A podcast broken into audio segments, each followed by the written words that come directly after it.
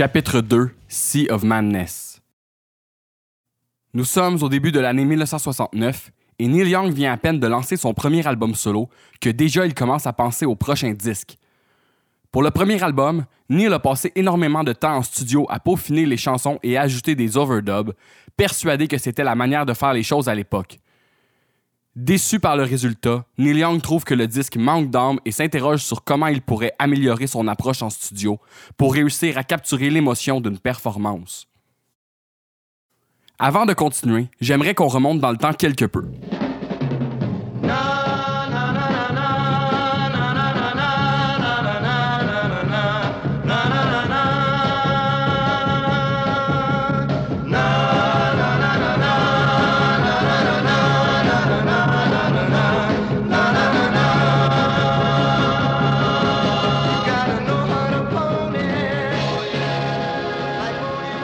En 1963, un groupe de doo-wop de chanteurs a cappella voit le jour.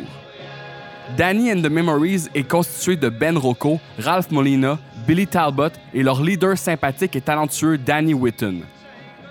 Whitten est un danseur et chanteur hors pair, et le groupe réussit à survivre et manger à Los Angeles grâce aux nombreux concours de danse que Danny remporte haut la main. Le groupe évoluera au rythme des modes et migre éventuellement vers San Francisco, où les gars décident de délaisser Ben Rocco et leur ensemble vocal pour apprendre à jouer de vrais instruments de musique. S'ensuit la découverte d'un tout autre monde incluant celui des drogues. De retour à Los Angeles, le groupe devient éventuellement The Rockets, jouant dans la pop psychédélique, les talents très rudimentaires de Billy Talbot maintenant à la basse, Ralph Molina à la batterie et Danny Whitten à la guitare n'impressionnent pas beaucoup à Hollywood. Même lorsque s'ajoutent au groupe des musiciens un peu plus accomplis comme le violoniste Bobby Notkoff et les frères guitaristes Leon et George Witzel. Le groupe parvient tout de même à se forger une réputation de rocker hippie qui n'ont peur de rien et les jams dans le garage de Billy Talbot deviennent un véritable happening dans leur quartier de Laurel Canyon. Neil Young croisera leur chemin à quelques reprises dans cette période. En août 1968, au Whiskey à Gogo, Neil Young, qui vient à peine de quitter les Springfield, embarque avec eux pour un set impromptu. Armé de sa nouvelle guitare, une Les Paul Gold Top 1953 repeinte en noir qu'il surnomme All Black, et également d'un simple ampli Fender Deluxe. Il éclipse même George Whistle avec de longs solos simplistes mais écorchants. La guitare lui a été donnée par Jim Messina qui trouvait l'instrument incontrôlable. Mais dans les mains de Young, c'est le match parfait. Ça semble être le cas également pour le groupe qui l'accompagne, The Rockets. Il apprécie particulièrement leur côté lousse et désinvolte qui lui permet de s'abandonner complètement dans leur improvisation psychédélique. The Rockets enregistre un album éponyme en 1968 sur l'étiquette White Whale Records. La chanson écrite par Danny Whitten, Let Me Go, fut reprise par Three Dog Night, qui considère même recruter Whitten comme chanteur dans leur groupe à l'époque.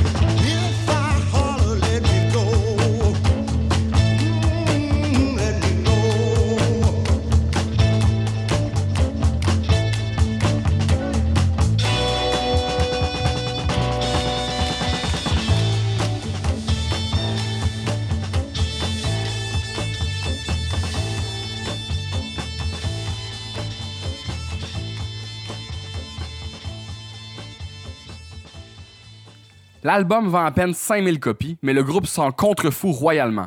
Ils ne sont pas affamés par le succès. Du moment qu'ils peuvent continuer à faire de l'acide et jouer leur musique à plein volume, ils sont satisfaits. C'est cette attitude de nonchalance qui pousse Young à inviter une partie du groupe en studio en janvier 1969. Neil Young se remet alors d'une grippe qui l'a cloué au lit pendant quelques jours avec 39 degrés de fièvre.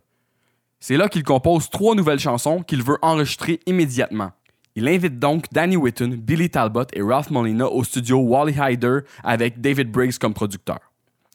L'idée est de capturer ce nouveau groupe le plus live possible, incluant les erreurs, pour ne rien perdre de la spontanéité et l'effet de surprise.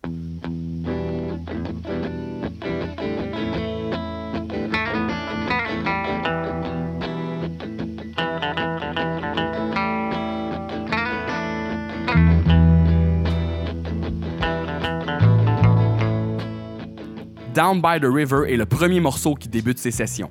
Dès les premières notes, on remarque déjà un changement dans le son pour Neil Young. On entend un buzz d'ampli créé par le duo All Black et Fender Deluxe, et évidemment un accompagnement après ma barre timide et non assumé de la part des Rockets. Puis le groove s'installe tranquillement et restera relativement constant pour le prochain 9 minutes 15.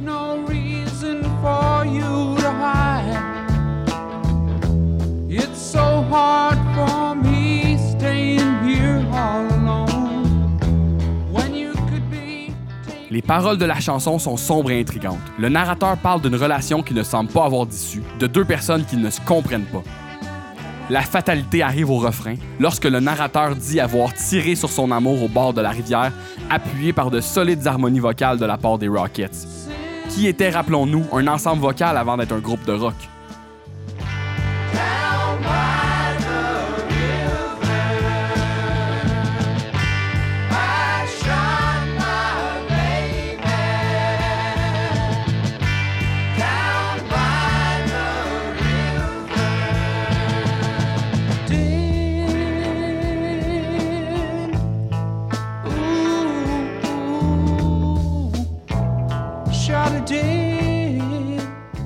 Après le premier refrain, Neil Young se lance dans un long solo iconique et particulier. Ce premier solo est étrange, drôle et mémorable, entre autres pour le passage où Young joue la même note en staccato 38 fois de suite.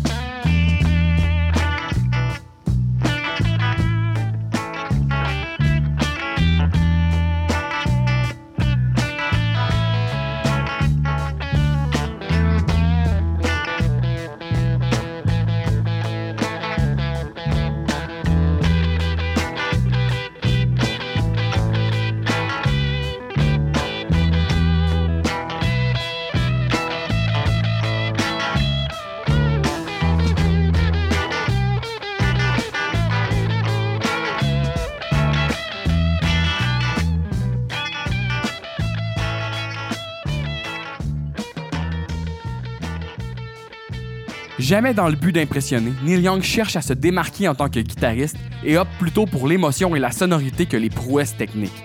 La constance fragile de la section rythmique débutante de Crazy Horse ajoute beaucoup sur la tension de la pièce. On dirait qu'à tout moment, la chanson peut s'écrouler à cause du groupe. Le jeu coloré de Danny Whitten à la rhythm guitar est subtil et délicat, mais avec des fioritures toujours à la bonne place. Selon Neil Young, il n'y a pas vraiment de meurtre dans la chanson. C'est à propos de rater sa chance avec une fille. C'est une complainte de désespoir. Il y a par contre un lien évident avec les ballades meurtrières des vieux bluesmen, où habituellement, un narrateur souvent cocu tue sa femme adultère. Des chansons comme Hey Joe ou encore Badly Brown abordent des thèmes similaires.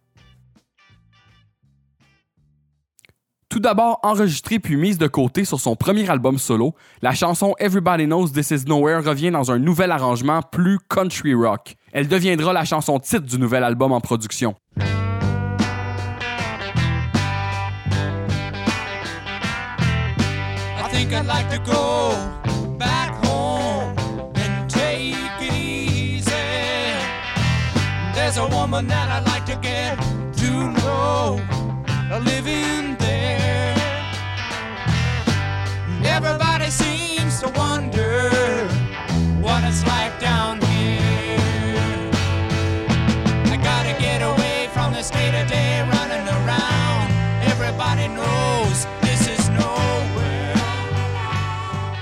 Les paroles évoquent encore une fois un retour aux sources, l'appel de la campagne, ou peut-être même de son Canada natal.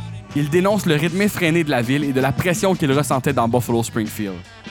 Les back vocals Do Up des Rockets sont mises de l'avant à nouveau.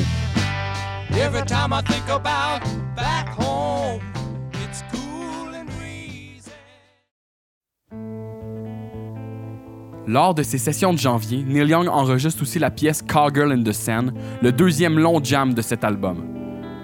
La chanson débute tout d'abord par une intro de guitare électrique seule jouant doucement des accords mineurs.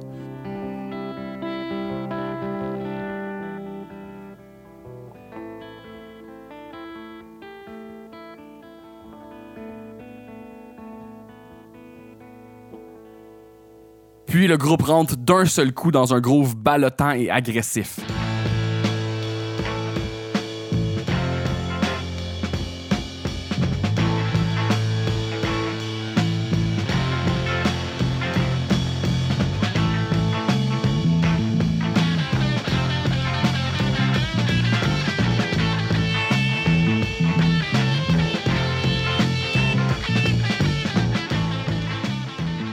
Young y va d'un solo immédiatement avant même d'avoir chanté un seul mot.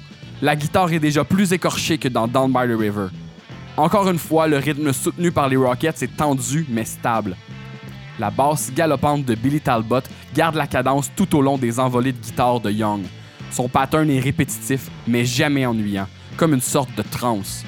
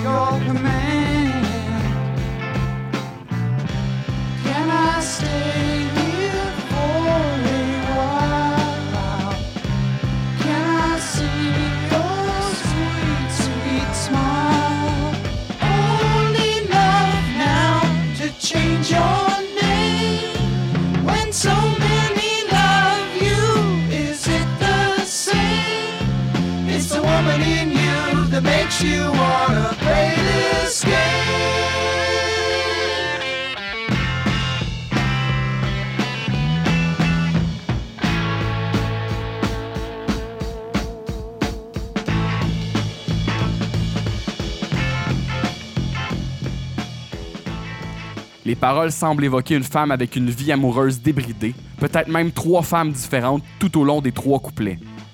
Après ma barre, Neil semble s'interroger sur les pour et contre de cette nouvelle liberté sexuelle revendiquée par le mouvement féministe des années 60. Mais certaines analyses plus poussées mentionnent la possibilité que Neil Young soit lui-même le sujet de la chanson. Il parle de son propre côté féminin et émotif et des allusions au monde de la musique, comme dans la phrase As your band begin to rust qui sera la première référence à la rouille dans une chanson pour Neil. Un qualificatif que Neil adoptera pour décrire sa musique électrique plus tard. Quoi qu'il en soit, les images sont assez psychédéliques. À la fin du dernier couplet, Neil Young parle d'écriture mauve sur un fond gris. De mon côté, j'ai toujours imaginé que cette phrase décrit un générique à la fin d'un film western en noir et blanc.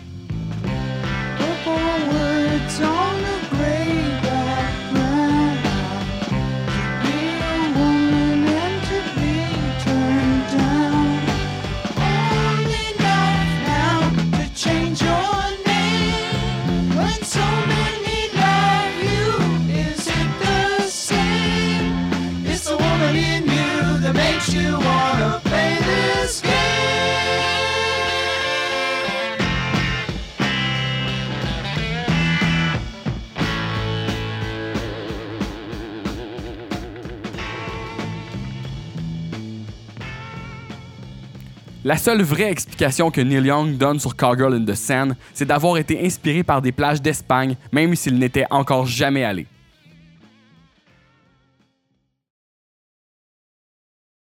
À la fin janvier, les sessions sont interrompues pour une courte tournée acoustique au Canada.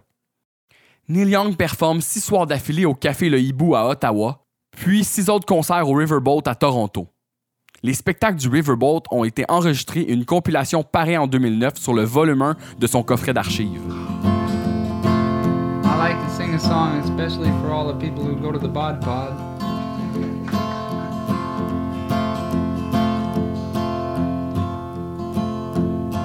It's a little short.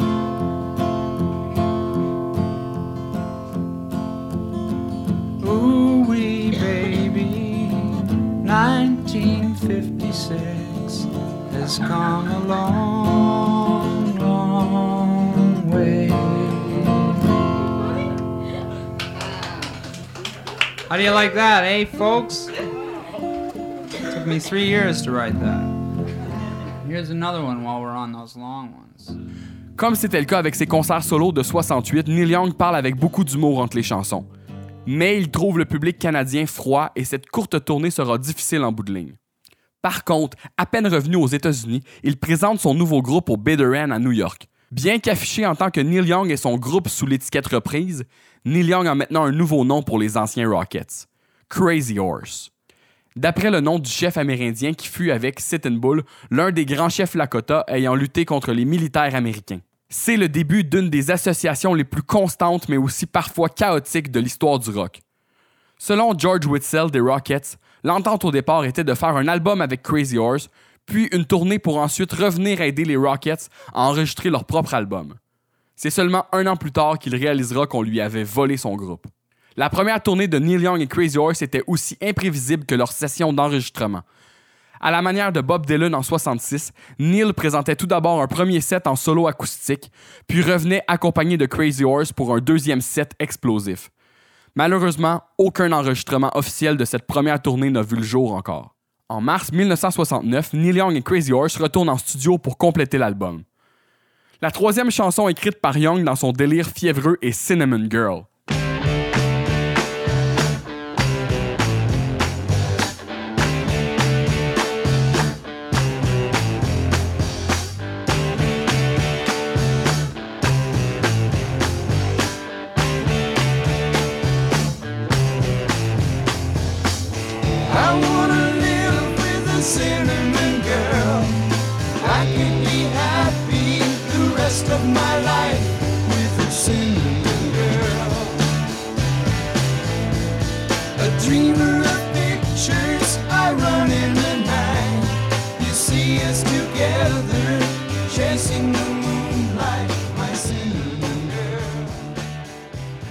La particularité de cette chanson est qu'en plus d'ouvrir l'album, on peut très bien entendre la voix de Danny Whitten qui chante presque en duo avec Neil Young. Certains diront que c'est de chanter avec Danny Whitten qui boosta la confiance de Young au plan vocal. En début d'épisode, je vous ai fait entendre la version single de Cinnamon Girl où les harmonies de voix sont interchangées. Neil Young est en haut et Danny Whitten chante le lead en bas. C'est cette version qui devait se retrouver sur l'album, mais le label insiste pour que Young chante sa propre chanson, étant donné que c'est lui la vedette. Tout le monde s'entend pour dire que Danny Whitten était un chanteur exceptionnel, avec beaucoup de soul dans la voix. Et peut-être que le fait de se retrouver à chanter avec quelqu'un comme Danny Whitten poussa Young à se dépasser.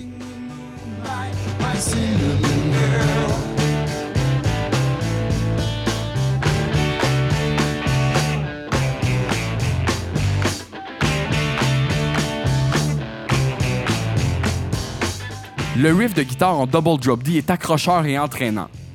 Le rajout de clapement de main fait de façon un peu ironique en studio aide à faire de Cinnamon Girl un classique instantané pour Neil Young et une ouverture d'album digne de ce nom. Mais le véritable moment de grâce de la chanson arrive immédiatement après le bridge. Danny Whitten lance un cri de joie et Neil Young exécute alors un solo à une seule note avec tellement de conviction et d'attitude.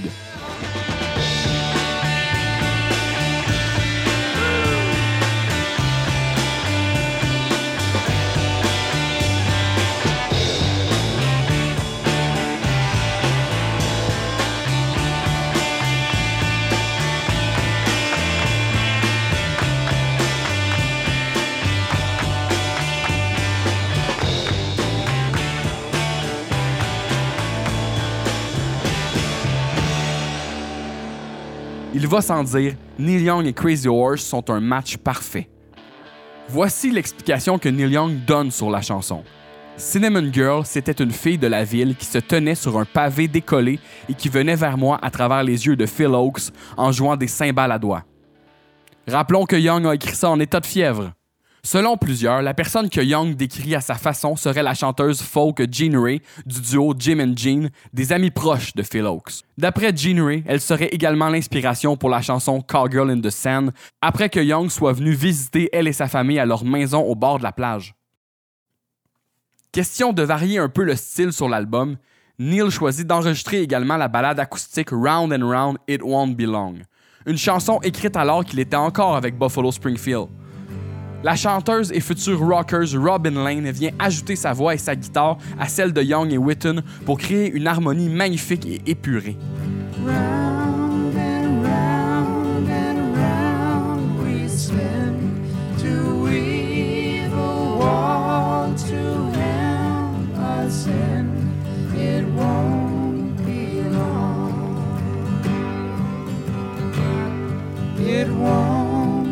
Je ne suis pas 100% sûr, mais j'ai l'impression même que la voix la plus haute dans l'harmonie, c'est celle de Danny Whitten.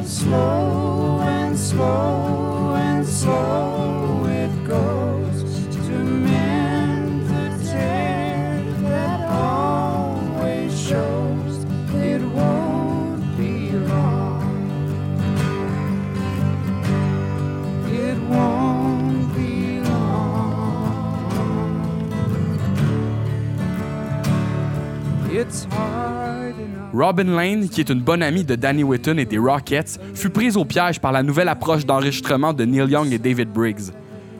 Après ce qu'elle croyait être simplement une prise de réchauffement, Lane se dit maintenant prête à enregistrer la chanson.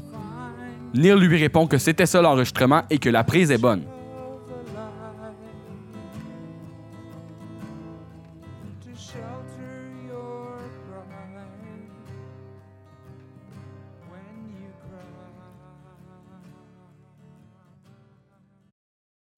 Un morceau typiquement country est également enregistré pour l'album.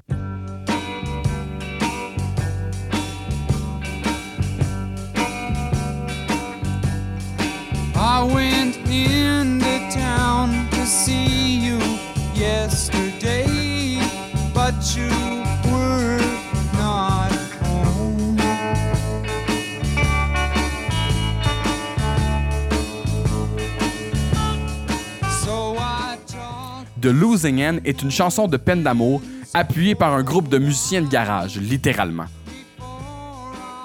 Encore une fois, les harmonies de voix du refrain sont magiques et les changements d'accords sont assez intéressants.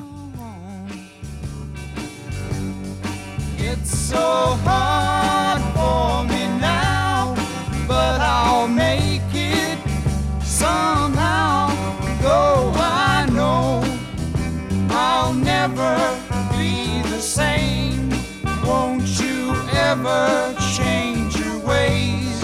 It's so hard to make love pay when you're on the losing end.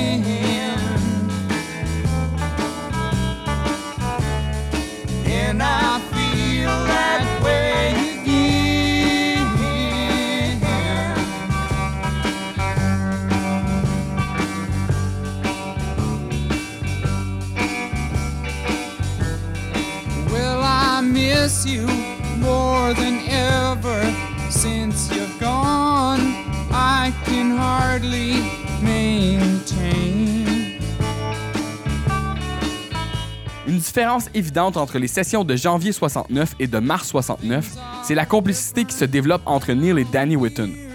Les deux guitaristes et chanteurs ont visiblement beaucoup de plaisir à jouer et chanter ensemble. Une fois de plus avant le solo, Danny Whitten s'exclame Alright Wilson, pick it, un jeu de mots avec le chanteur Wilson Pickett.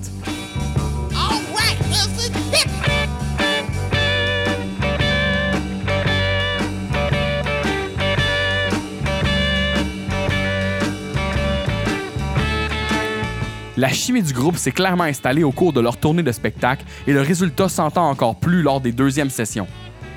Tout est plus assumé, même le côté amateur.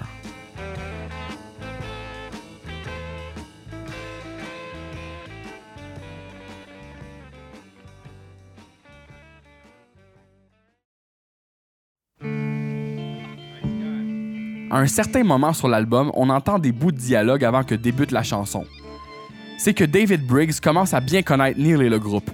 Ils n'attendront pas le signal pour débuter la prise. L'ingénieur doit être prêt à tout moment. Briggs va même se mettre éventuellement à toujours laisser rouler la bande et tout enregistrer. Car dans un projet comme Crazy Horse, où on cherche l'émotion et l'effet de surprise, on ne sait jamais quand la magie va opérer. Il faut être certain de capturer le moment. I'm living by myself. I need someone to comfort me. I need someone to tell. I'm sorry for the things I've chained myself with lies.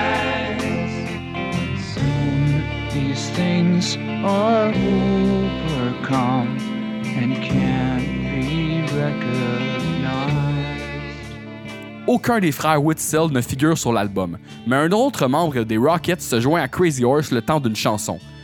Le violoniste Bobby Notkoff figure sur la pièce Running Dry, intitulée ironiquement entre parenthèses Requiem for the Rockets. Running Dry est sombre et inquiétante. La part du violon de Notkoff y joue pour beaucoup. Par certains moments, on pourrait croire même à une chanson du groupe Velvet Underground, The Rockets n'étant pas étranger au psychédélique. Le titre entre parenthèses ne semble pas un hasard non plus. Les paroles font allusion à des mensonges et la honte qui vient avec. Neil est bien conscient qu'il s'approprie les Rockets et qu'il n'y aura pas de retour en arrière possible après ce disque. Dans sa carrière, Neil Young est reconnu pour sa tendance à faire des choix déchirants pour ceux qui l'entourent au profit de sa musique. Et ici, ce n'est que le début.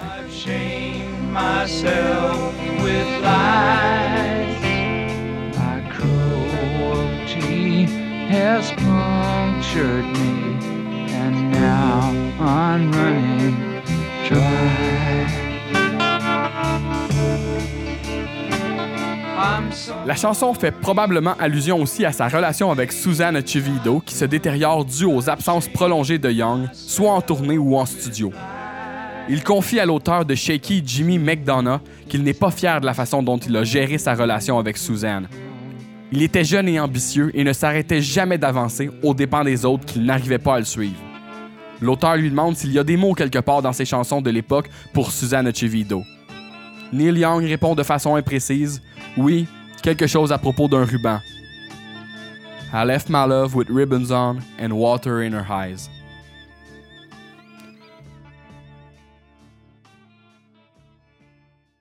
L'album Everybody Knows This Is Nowhere de Neil Young et Crazy Horse sort en mai 1969. Il connaît un succès modeste, mais tous les critiques à l'époque s'entendent pour dire que Neil Young semble maintenant en parfait contrôle de son art. C'est plus tard que le disque deviendra culte pour plusieurs, dont le magazine Rolling Stone qui le classe à la position 208 sur la liste des 500 meilleurs albums de tous les temps. Sur la pochette, une photo granuleuse de Neil Young accoté sur un arbre avec sa chemise à carreaux et son chien appelé Winnipeg. Fini le temps de la chemise à franges et des personnages de scène.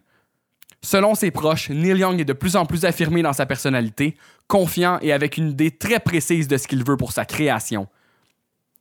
Il fume du pot en grande quantité et ses crises d'épilepsie sont de plus en plus rares. Neil Young et Crazy Horse reprennent ensuite leur tournée des États-Unis avec le vent dans les voiles. Mais après un concert au Troubadour à Los Angeles, une visite surprise dans les loges vient brouiller les cartes pour Young. En mai 1969, à peine quelques jours après la sortie de Everybody Knows This Is Nowhere, un autre nouveau groupe lance leur premier album éponyme, Crosby, Stills and Nash.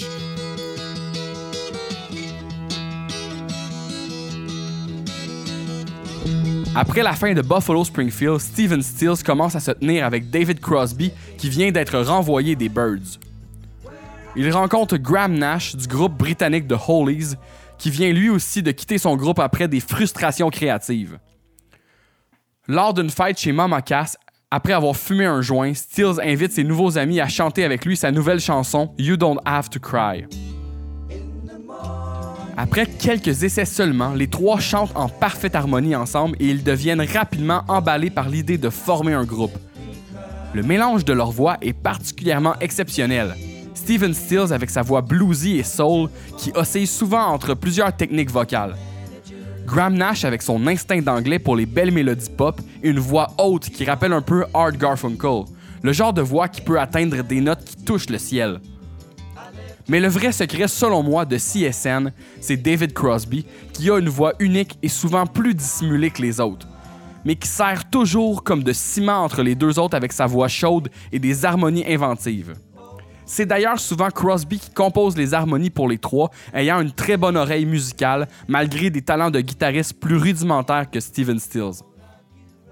Crosby, Stills and Nash enregistrent leur premier album sous l'étiquette Atlantic en quelques semaines seulement. À l'exception de quelques guitares par Graham Nash et David Crosby et de la batterie de Dallas Taylor, chaque instrument sur l'album est joué par Steven Stills, qui gère également la production de A à Z. Ses collègues le surnomment Captain Many Hands, Un titre qui lui permet d'avoir enfin le contrôle sans trop d'opposition. Contrairement à Young, le nouveau supergroupe de Stills connaît un succès instantané. L'album atteint le sixième rang du Billboard et sera quatre fois certifié platine. Les critiques acclament la production léchée et certains les qualifient même d'être les prochains Beatles américains. L'influence de l'album aura un fort impact sur la musique populaire des années 70. Le folk rock est maintenant en vogue et le son de CSN donnera naissance au terme California Sound. Un genre et une esthétique qui sera adoptée par des artistes comme Jackson Brown ou encore les Eagles. La pochette du disque est une réalisation du duo Henry Diltz et Gary Burden, avec la photo maintenant célèbre de Diltz qui présente le groupe sur un vieux sofa.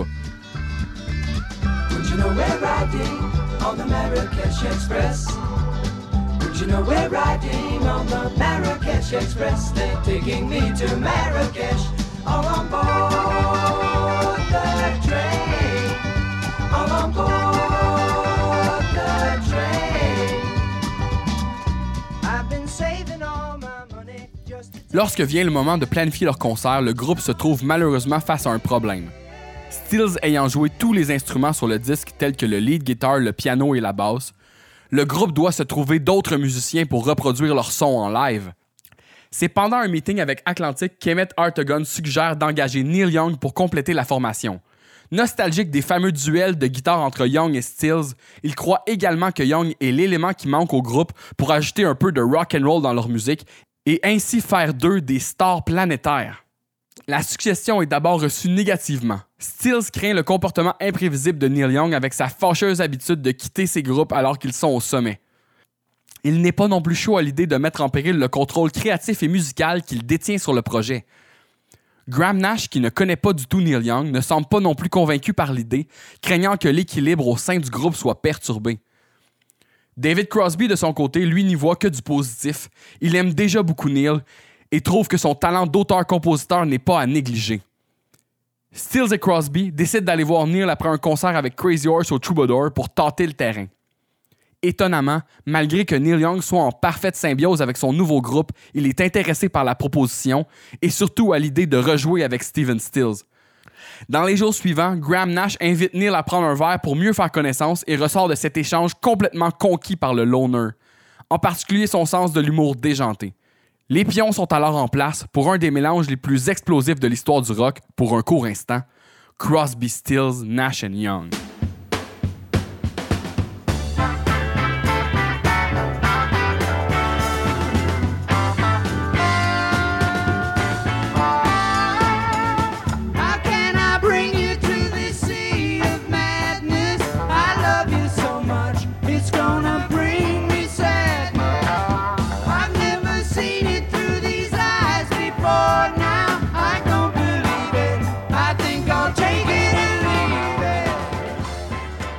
How can I bring you to the sea of madness? Chante Neil en piochant sur un orgue B3 lors des premiers concerts de CSNY en août 1969. À peine quelques mois après avoir emprunté les Rockets pour les transformer en Crazy Horse, il fait un volte-face et rejoint le super groupe de Steven Stills. Son apport dans ces deux groupes perturbera leur avenir respectif à tout jamais.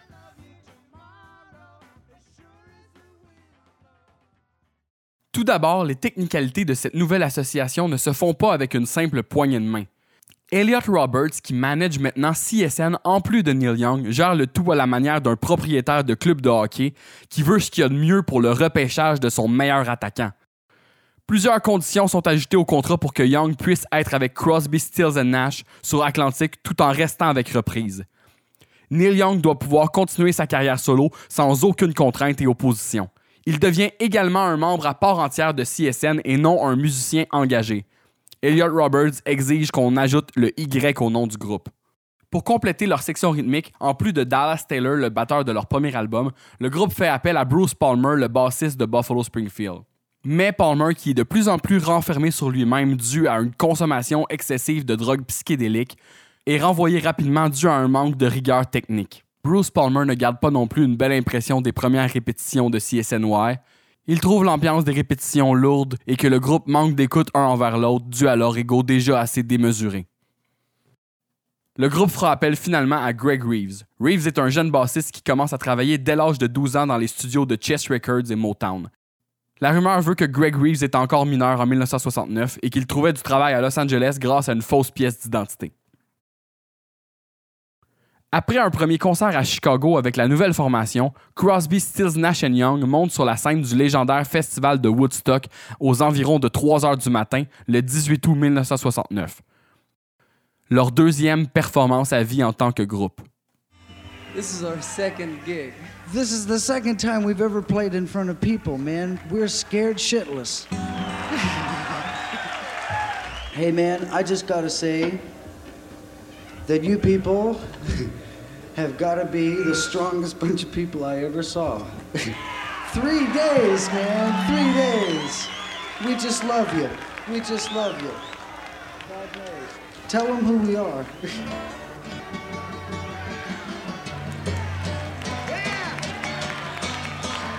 Ladies and gentlemen, please welcome with us Crosby, Stills, and Nash, CSN ouvre en premier lieu sans Young pour une performance acoustique et mémorable de la chanson Sweet Judy Blue Eyes, tirée de leur premier album éponyme.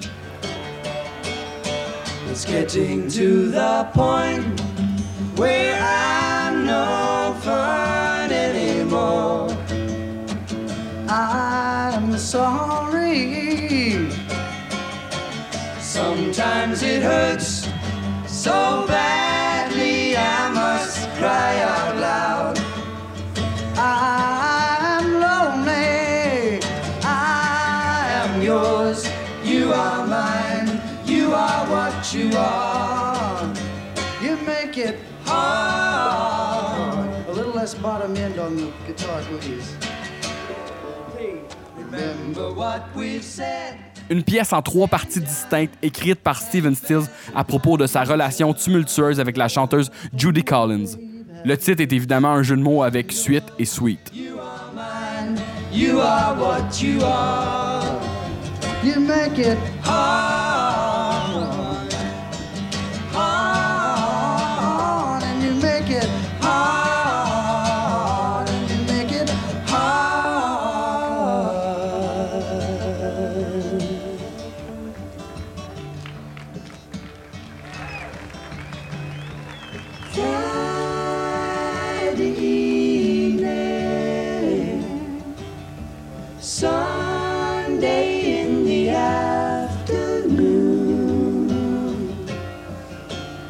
What have you got to lose? CSN est vraiment dans leur élément. Certains vont dire qu'ils sont les vraies vedettes de Woodstock. Avec leurs chansons parfois romantiques, parfois engagées, ils représentent, oui, les hippies, mais aussi la commercialisation du mouvement. What have you got to lose?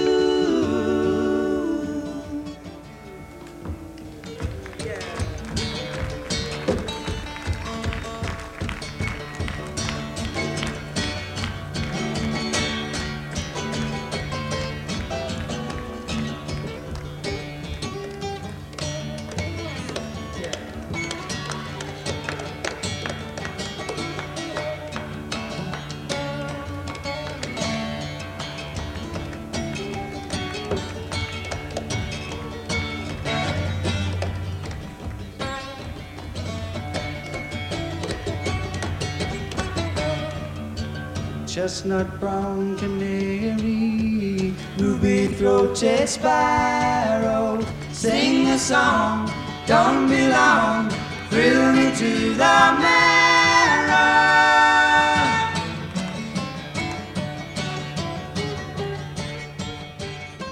Le groupe sent même performer plus pour les caméras présentes pour un documentaire que pour le public présent.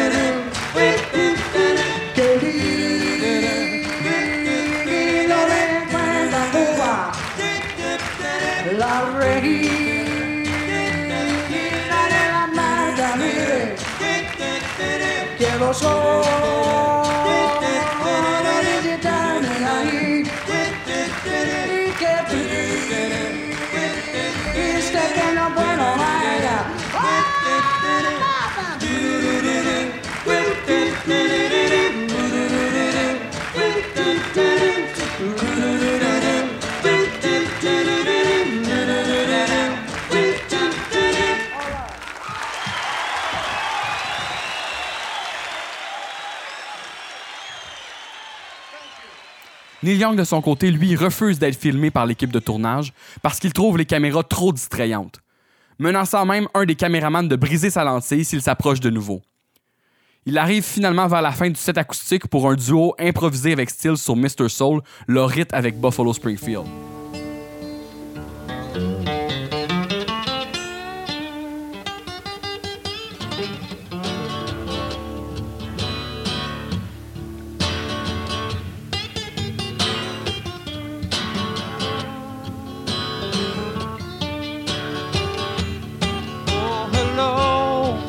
Mr. Soul. I dropped by, pick up reason.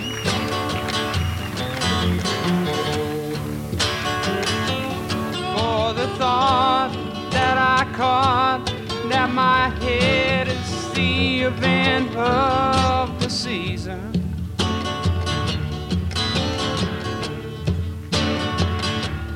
Why in crowds?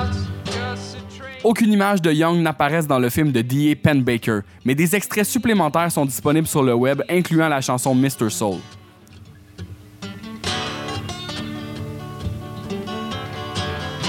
cop out to the change. But a stranger is putting cheese on.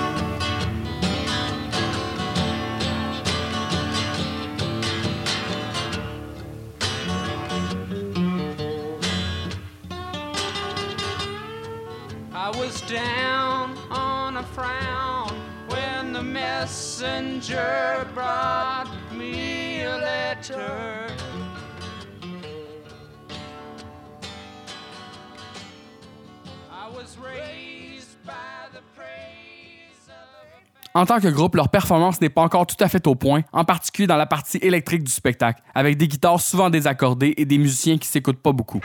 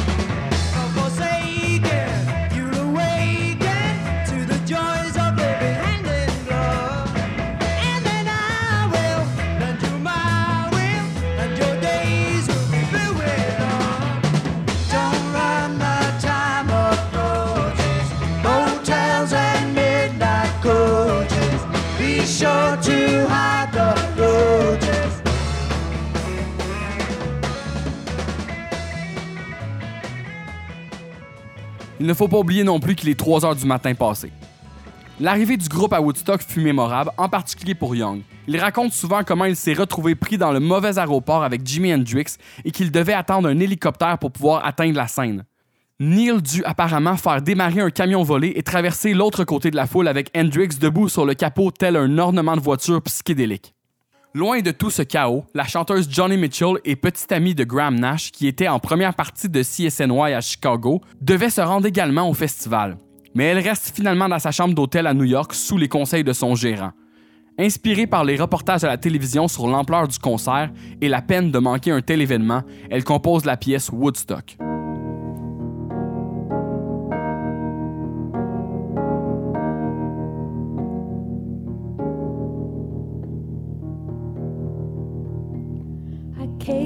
Upon a child of God. He was walking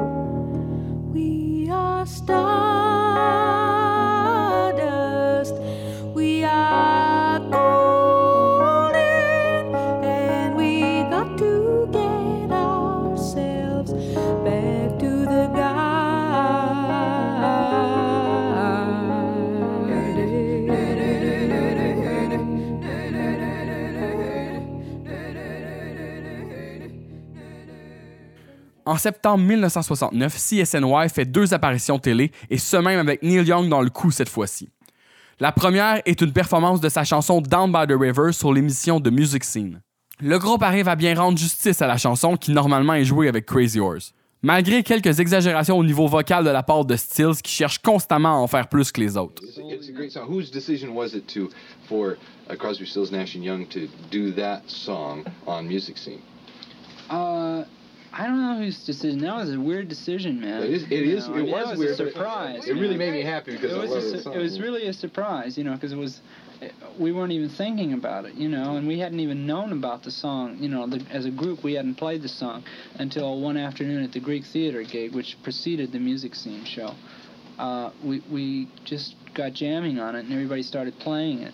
And uh, all the guys knew it, you know, which really blew my mind. You know, they knew most of the changes and everything. And uh, so we just started doing it. And then Stephen and I started playing guitar together, and, and it, uh, it just turned into sort of what live, what Bluebird was live for the Buffalo Springfield. It's the same trip, you know. How did you feel about being on the music scene? What about this? Oh, I thought that was groovy. You know, I thought that was really far out. That's the first television show I've ever done that I that I thought was groovy. You know. Did you Did you get to see it later? It was taped. Yeah, I saw it later. How was the I- sound where you watched it? Oh, I thought it was pretty funky. I thought it was fine for television. You know. Yeah, but th- that's really weird that you you have to You know, say like, for I- I- I- television. yeah. For, for television right now, man, maybe by next year they'll be into eight tracks and, Yeah. and 16 tracks and recording right and doing it right and then mixing it down. Ensuite, ils sont invités au Tom Jones Show pour interpréter You Don't Have to Cry et la chanson Long Time Gone avec la participation de Tom Jones lui-même.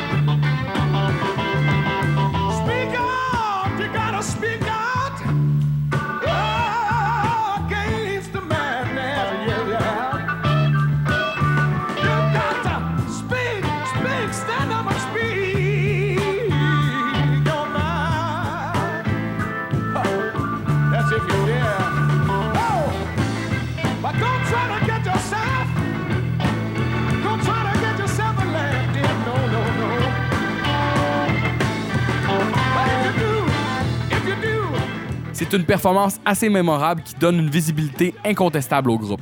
La scène folk rock de Californie qui rencontre le monde de la pop et des crooners de Las Vegas. Tom Jones livre la marchandise avec intensité et des prouesses vocales impressionnantes. Mais encore une fois, Steven Stills tente d'upstager le crooner avec des falsettos de plus en plus aigus.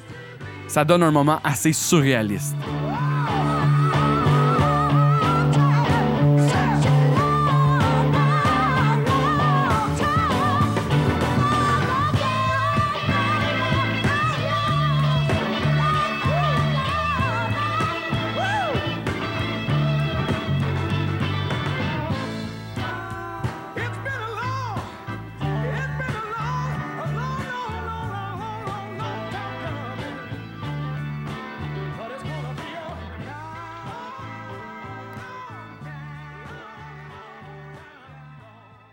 En septembre, CSNY participe également au festival de Big Sur, un festival folk organisé par Joan Bass et présenté dans le centre de retraite de l'Institut S. Allen sur le bord de la côte.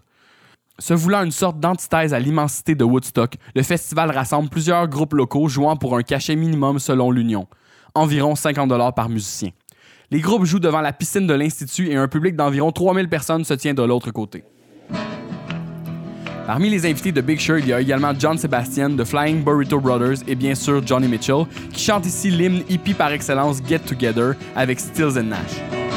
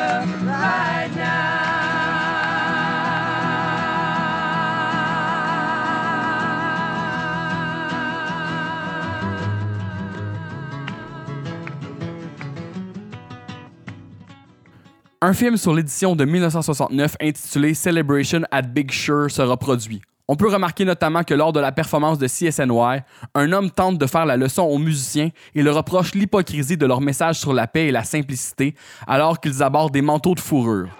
You got a beard, you got a mustache, you got a long hair, Excuse me, man, your daughter's left you. The human comedy rolls on. Who said that? There he is. Microphone for the gentleman, please. You're in it. You, you know where you are if you push him in the pool, Stephen, I'll never forgive you. Stephen! And then you're about to S'ensuit un court affrontement entre l'homme en question et évidemment Steven Stills.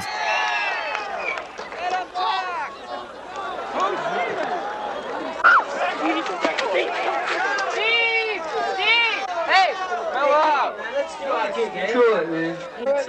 Hey, not for real, not for real. Don't do him for real. Don't anybody do anybody for real. Peace and love, peace and love.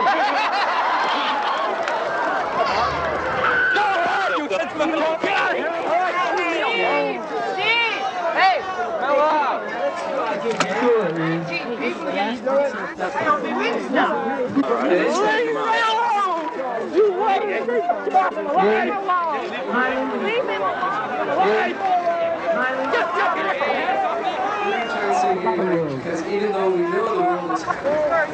L'homme est ensuite escorté à l'extérieur tandis que Stills est réconforté par ses amis. Au micro, il y va d'une réflexion à propos de la gloire et des biens matériels. you know, we think about that shit that that guy was saying, and we look at these fur coats and pretty guitars and fancy cars and say, "Wow, man, what what am I doing?" You know? So when somebody gets up and freaks out like that, you know, it kind of strikes a nerve, and you end up right back in that old trap. And where that guy is at is in that same trap, and that's getting mad about something. And that ain't, you know, nothing, you know. And I had some guys around to love me out of it, and I was lucky. We gotta just let it all be. Because it all will be however it's gonna.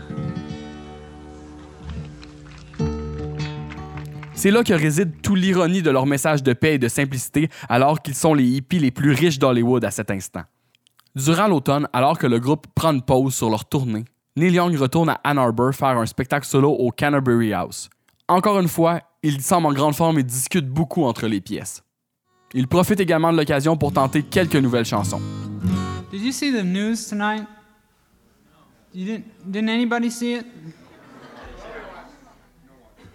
Uh, anyway, they had this thing about the Detroit's finest. Did you see that? Nobody saw that? They had a thing on, man. Some idiot got up there and rapped for five minutes about how groovy the Detroit police force was today.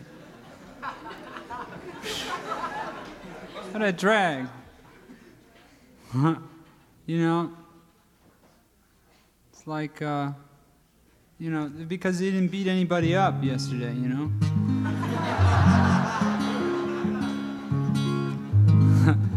it's far out. Anyway.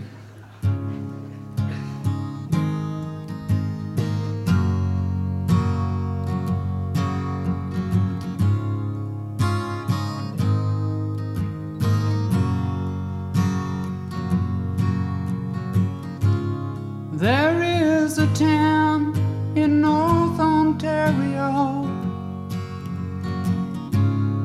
Dream, comfort, memory spare. And in my mind, I still need a place to go. All my changes were there. Blue, blue windows behind the stars. Yellow moon on the rise. Big birds flying across the sky. Throwing shadows on our eyes leave us helpless,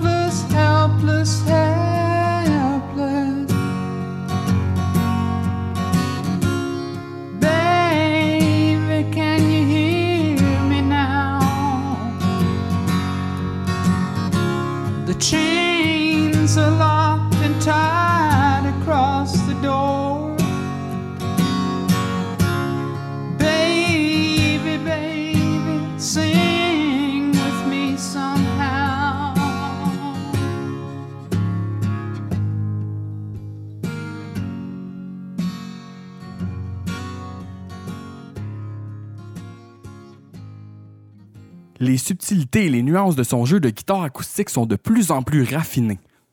Ses enregistrements n'ont jamais été commercialisés, mais tout récemment, en 2021, Neil Young a rendu disponible en streaming les trois sets en intégrale sur son site Neil Young Archives.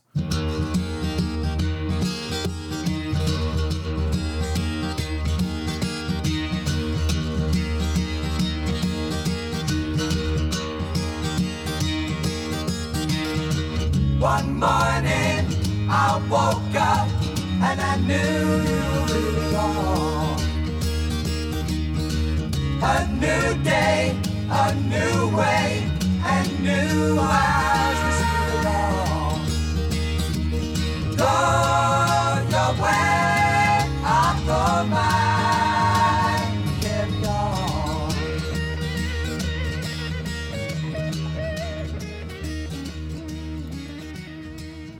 En plus de leur tournée de concert, CSNY partage leur temps libre en studio une bonne partie de l'année 69. Les sessions pour l'album Déjà Vu vont même s'étirer jusqu'en janvier 70.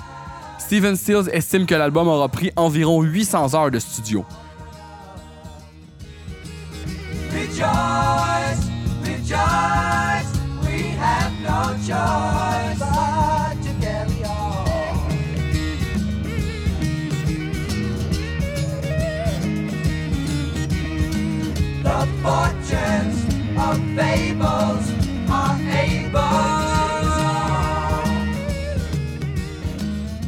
Preuve que l'ego de ses membres est en expansion, CSNY enregistre leurs chansons respectives lors de sessions individuelles, puis les autres viennent rajouter leur partie par la suite. Encore une fois, le clivage entre CSN et Young est de plus en plus évident. Neil Young ne fournit que deux de ses chansons pour l'album et le contraste des thèmes abordés est flagrant.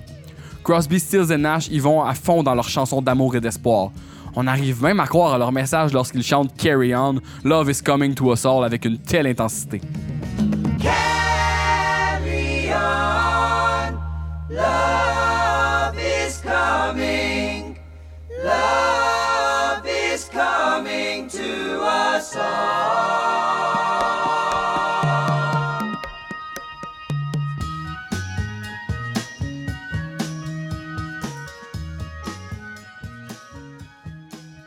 La chanson de Graham Nash, Teach Your Children, sera le deuxième single de l'album et atteint le 16e rang du Billboard en mai 70.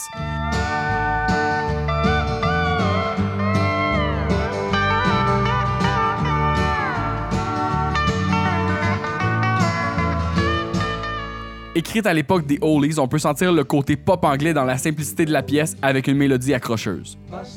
Crosby invite son ami Jerry Garcia des Grateful Dead à jouer la partie de pedal steel sur la pièce. Garcia accepte en échange de leçons d'harmonie vocale pour lui et les membres de Grateful Dead. Because the past is just a goodbye. Teach your children well. Their father's hell did slowly go by. And feed them on your dreams. The one they picked the one you know by. Don't you ever ask them why, if they told you you would cry. So just look at them and sigh.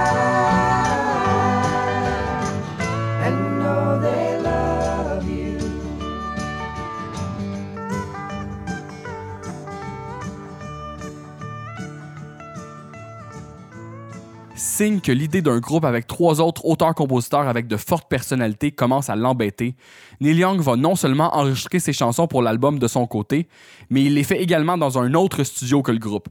Il amène par la suite ses bandes pour que CSN mette leur voix dessus, puis ramène le tout pour le mixer lui-même. La chanson Helpless fut d'abord essayée avec Crazy Horse lors d'une session en août 1969 au studio Sunset Sound. Neil Young affirme qu'une version magique a eu lieu à ce moment-là avec Crazy Horse, incluant un long passage instrumental improvisé. Mais dû à un malentendu technique entre l'ingénieur de son et David Briggs, rien ne sera enregistré. Voyant l'accident comme un signe, Neil Young décide plutôt d'utiliser la pièce pour l'album de CSNY.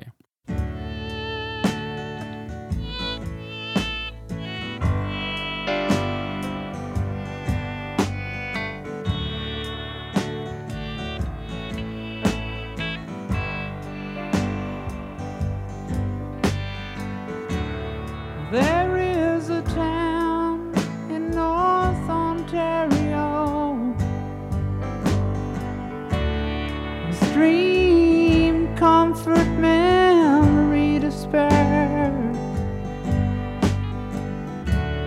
And in my mind, I still need a place to go. All my changes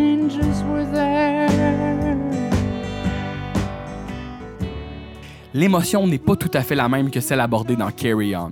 La mélancolie de Helpless clash avec l'esprit général de CSN, mais elle ne détonne pas pourtant ici. C'est assez étonnant d'ailleurs que Neil Young ait choisi une chanson aussi personnelle pour un projet de groupe. Souvent citée comme une de ses plus belles chansons, Helpless fait mention d'une ville dans le nord de l'Ontario, fort possiblement au Mimi. Sans être nécessairement à propos de son enfance et sur des souvenirs précis, le texte évoque une émotion, un sentiment de fragilité qui est proche de Young.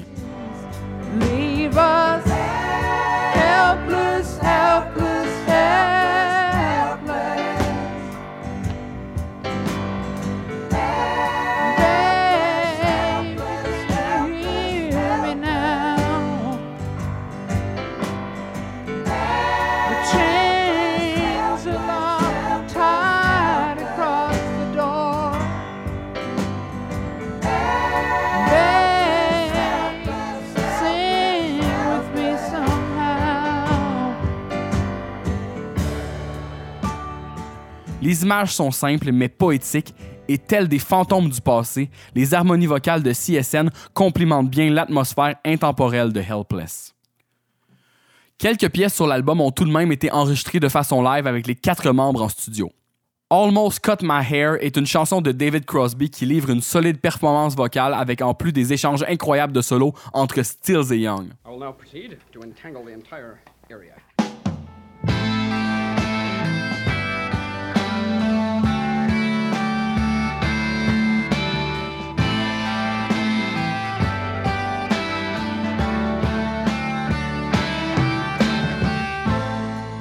Almost cut my hair.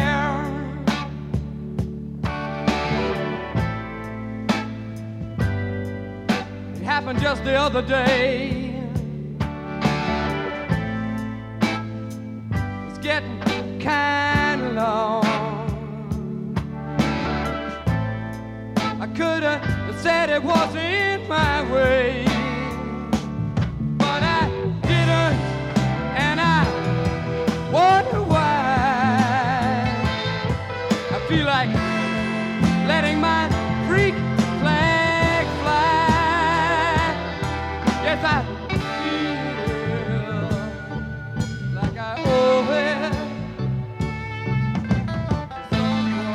Au mois de novembre 1969, malgré un été et un automne de concerts à succès, le moral des troupes de CSNY est assez bas. Stills vient de rompre avec Judy Collins et c'est la même chose du côté de Graham Nash et Johnny Mitchell. L'état mental de David Crosby est aussi durement affecté. Sa petite amie Christine Hinton s'est tuée dans un accident de voiture. Il a souvent du mal à terminer ses journées de studio et s'effondre carrément au sol en larmes pendant ses prises. The flu for Christmas. And I'm not feeling up to bar. It increases my paranoia. Like looking at my mirror and seeing a police car. But I'm not giving in an inch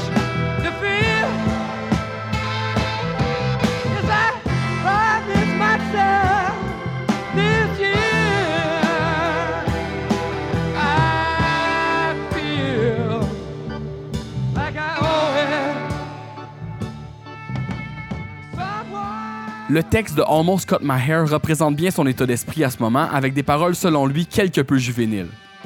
Symbole important du mouvement hippie, il utilise ses cheveux longs comme métaphore sur le fait d'abandonner une cause ou même de perdre carrément le goût de vivre.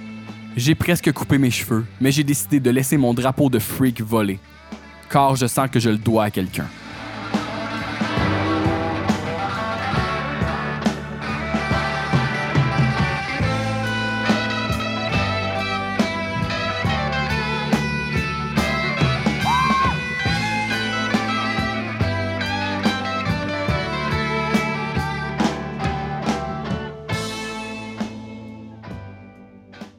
Autre perfo live en studio par le groupe au complet est celle de la reprise de Woodstock de Johnny Mitchell. Ce nouvel arrangement rock fait par Steven Steele sera d'ailleurs choisi comme premier single pour l'album. La chanson occupera le 11e rang sur les charts.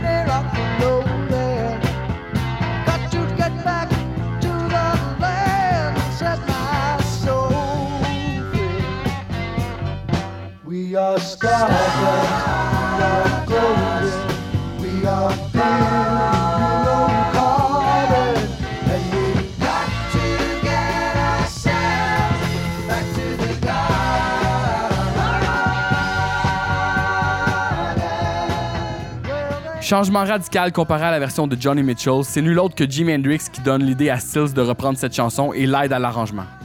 Une première version enregistrée en décembre 69 avec Hendrix à la basse électrique figure sur la compilation Both Side of the Sky, parue en mars 2018. Stills refait la prise de voix en overdub car il n'est pas satisfait de sa performance. Neil Young tente de le convaincre de garder la prise originale live qui est meilleure selon lui. La version originale étant disponible sur le web, vous pourrez comparer par vous-même. Mais pour une fois, je pense que Stills a fait le bon choix. Comme quoi, ce n'est pas toujours meilleur quand c'est spontané.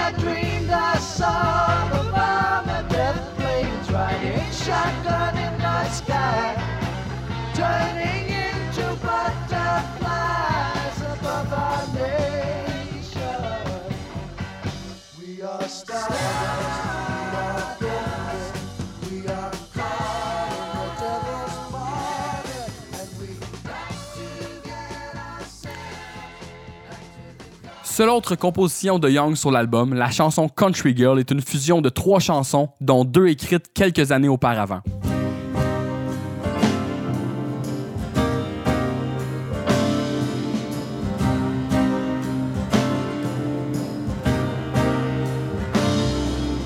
Divisée en différentes sections, la première partie vient de la pièce Whiskey Boots Hill, un morceau que Neil compose en 1967 et qui sera transformé en version pour quatuor à cordes sur son premier album solo.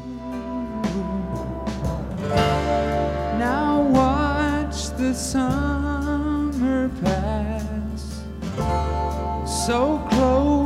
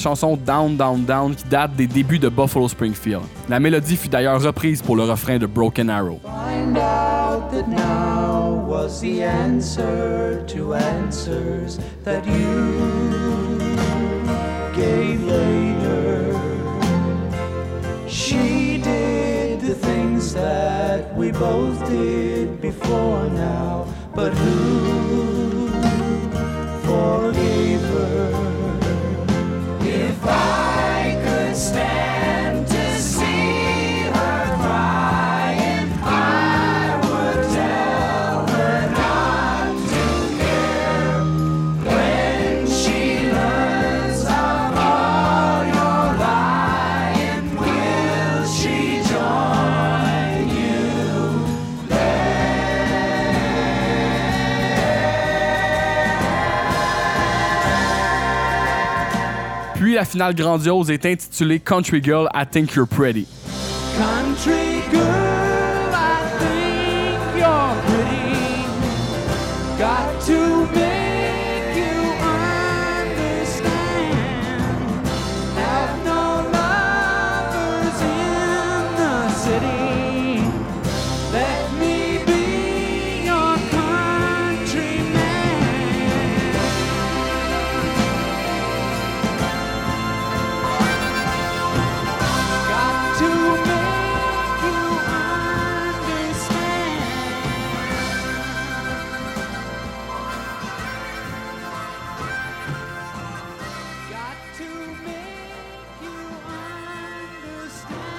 C'est possiblement la dernière grande création ambitieuse de Young en studio avec une production à la Phil Spector et un bon nombre d'overdubs.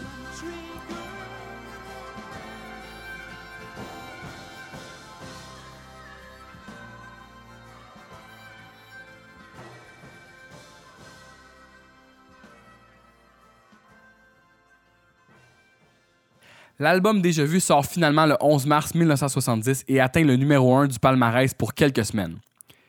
Certifié platine plus de 7 fois, c'est le meilleur album vendu à ce jour pour les 4 musiciens confondus. La pochette est encore une fois une réalisation du photographe Henry Diltz et du directeur artistique Gary Burden. On voit le groupe incluant Dallas Taylor et Greg Reeves en costume d'époque de style western et de soldats confédérés. Au moment de prendre la photo, un chien errant s'est invité de la partie. L'amalgame des styles et le talent d'écriture de chacun des membres de CSNY font de ce disque une vraie réussite. Quoique l'illusion que ce groupe est une unité solidaire s'estompe rapidement, du moins en studio. L'ego et les ambitions de CSNY ont pris le dessus rapidement sur la production et c'est devenu un peu le tremplin de popularité que chacun attendait pour lancer leur carrière solo. Déjà vu est comme un plateau de dégustation qui te présente ses membres et leurs chansons respectives et par la suite le public choisit quelle carrière ils suivront avec attention. En 2021, une édition 50e anniversaire sera compilée par Nash avec trois disques supplémentaires de démos et d'outtakes. Pour donner une idée à quel point Neil Young n'était pas investi dans leur projet, seulement une chanson bonus de sa part se retrouve sur la compilation. Peu de temps avant la sortie de l'album, en février 70, Neil Young renoue avec Crazy Horse pendant un congé de CSNY. Il fait une courte tournée avec eux, dont un concert au Fillmore East avec Miles Davis en première partie.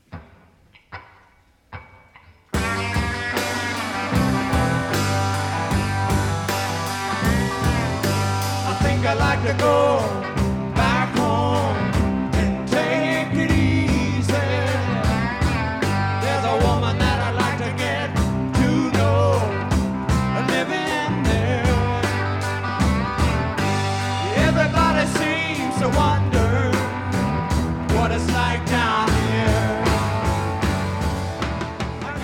Jack Nietzsche accompagne également la formation au piano Rolleder, malgré un dédain apparent pour la section rythmique de Ralph Molina et Billy Talbot.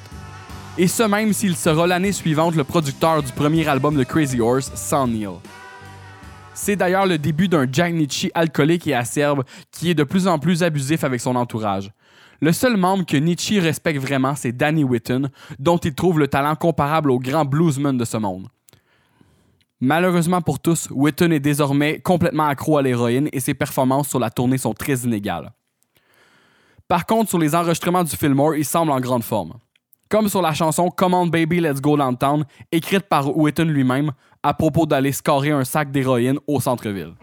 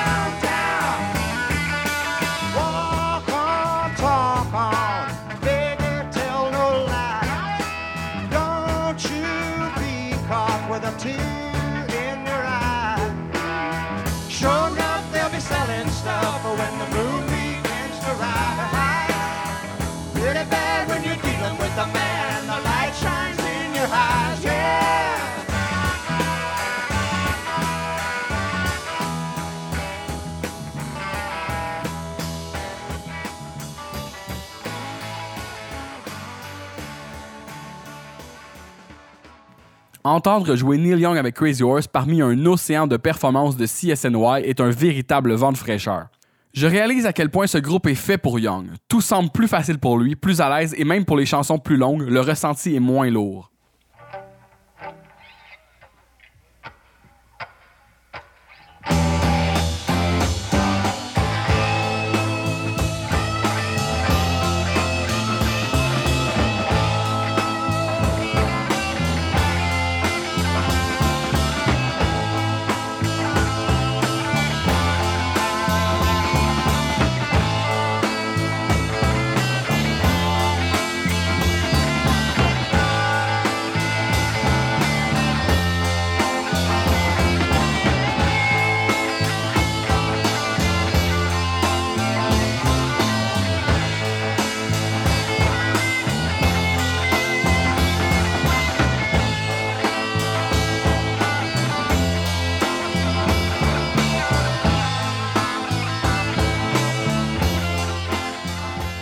Dans cette version de Cowgirl in the Sun, le groupe sonne comme une véritable tornade. Le tempo est plus rapide que sur l'album, mais il n'y a pas de sentiment d'urgence. La chanson pourrait durer le triple que j'en prendrais encore.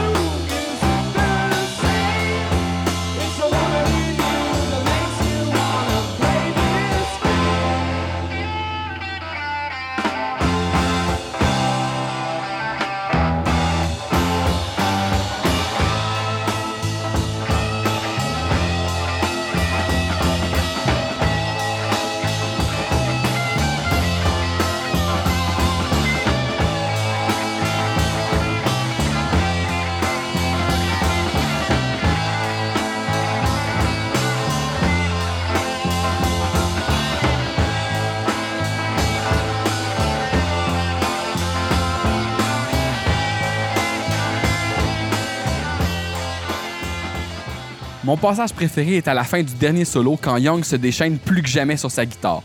Les sons produits par Old Black sont si vifs et écorchés qu'on arrive même à entendre le sable et la rouille sortir des pick-up.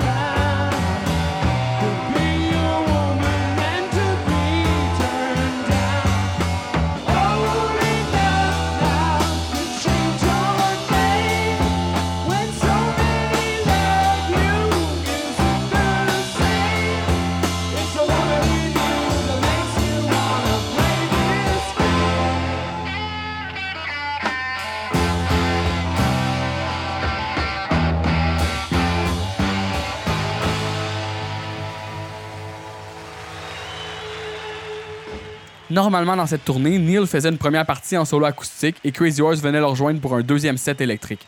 En 2006, Neil Young sort uniquement la partie avec Crazy Horse sur l'album Neil Young and Crazy Horse Live at the Fillmore East. En avril 1970, Johnny Mitchell lance l'album Ladies of the Canyon.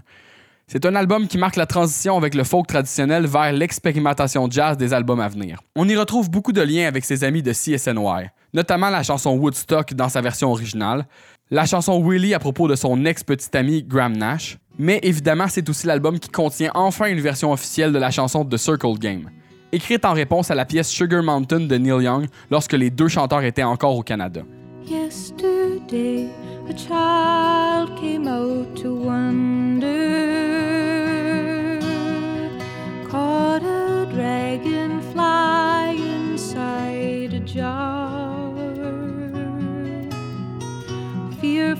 Dans les crédits de la pièce, on peut lire que les voix du refrain sont enregistrées par une étrange formation de Lookout Mountain United Downstairs Choir, qui sont nul autre que, vous aurez deviné, Crosby, Stills, Nash Young.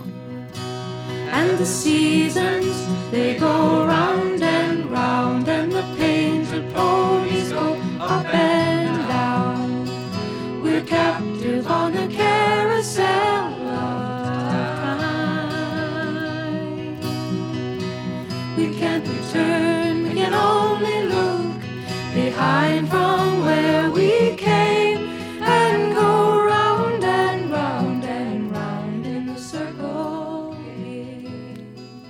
De retour avec CSNY, à peine un mois après la sortie de Déjà Vu, Steven Stills renvoie le bassiste Greg Reeves dû à son comportement de plus en plus erratique.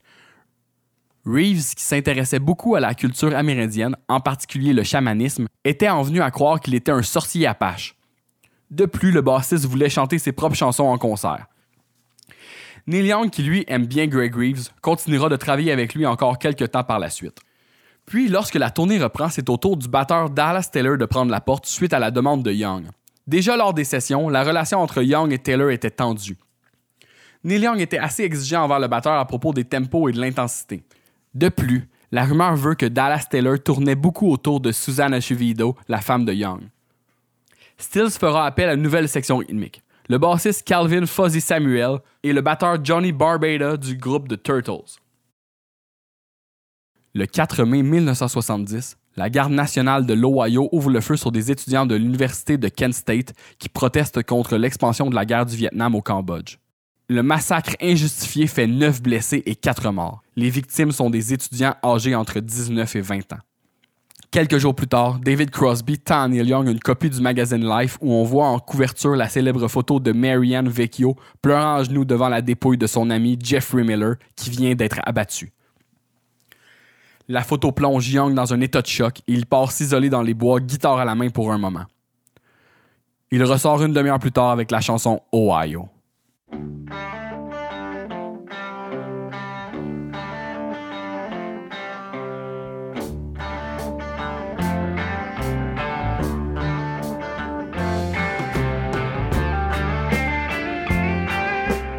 Le soir même, CSNY rentre au Record Plant Studio à New York avec leur nouvelle section rythmique et enregistre la chanson complètement live en quelques prises seulement.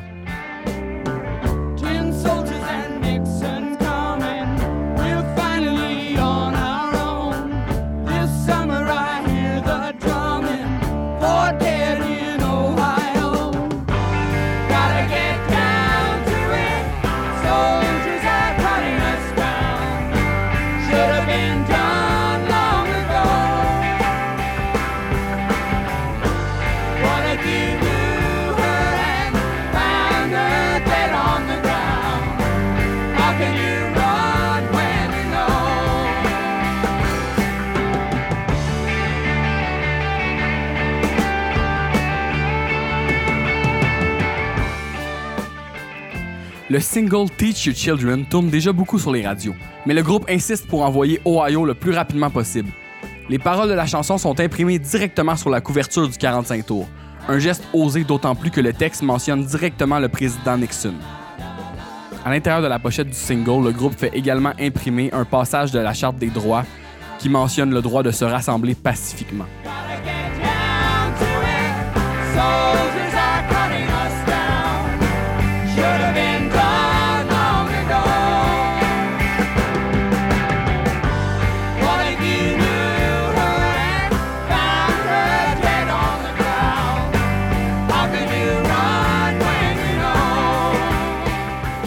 L'énergie de la pièce est indescriptible.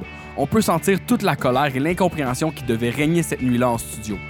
À la fin de la chanson, pendant que le groupe répète sans cesse For Dead et No Why-O, on peut entendre Crosby crier For, Why, Why did they die et How many more. Selon ses dires, Crosby pleura après cette prise.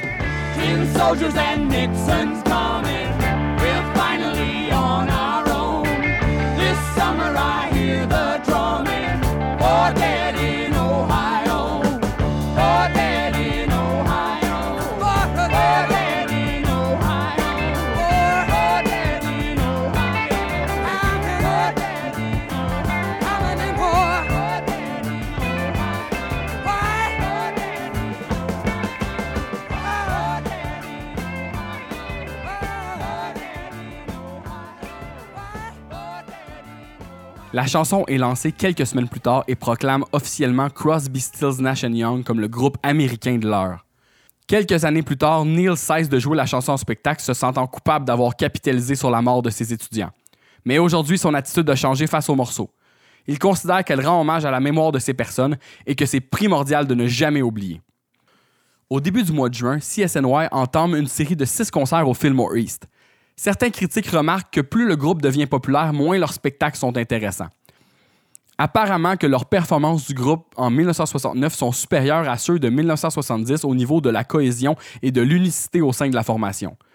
Il n'existe malheureusement pas beaucoup d'extraits live officiels de 1969 pour pouvoir comparer.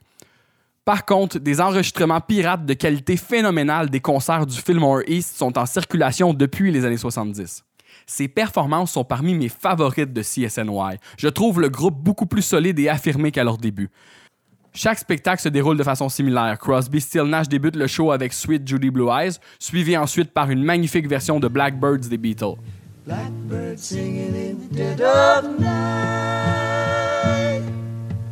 Take these broken wings and learn to fly.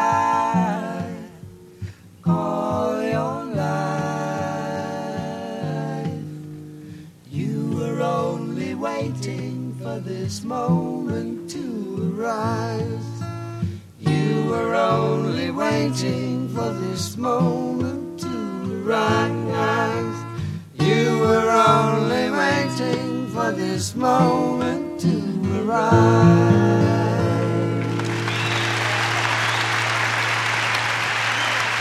Oh, Why did we do it that slow? Ensuite, Young rejoint ses amis pour quelques chansons acoustiques à quatre. Les échanges entre les chansons sont hilarants et le groupe semble vraiment apprécier jouer ensemble. Speaking of moments that we were waiting to arise, here's Mr. Neil Young.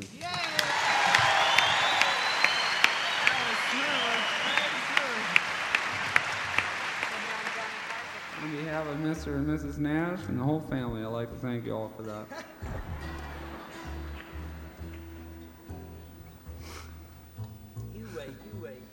My day will come. You must be Ruby of Ruby and the Romantic. That's it, babe. Woo!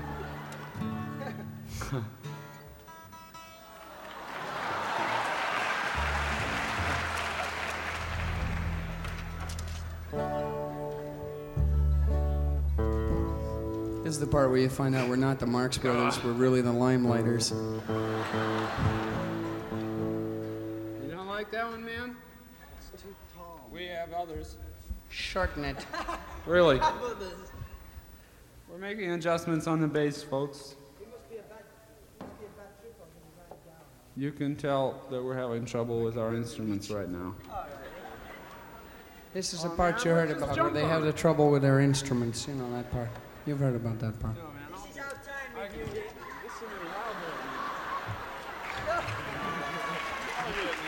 We're just trying to shorten our spike. Hang on. Take a look at this thing. Hang on it. Back the truck up over here, Louis. No, no. In and bring it. No, no. Back it up. Other way around. Turn it. No, no. Move it in. Turn that thing in. Where- Hey, get that. Oh, watch out. Keep rolling, rolling, rolling. The William doggies rolling. Roll Roll hard.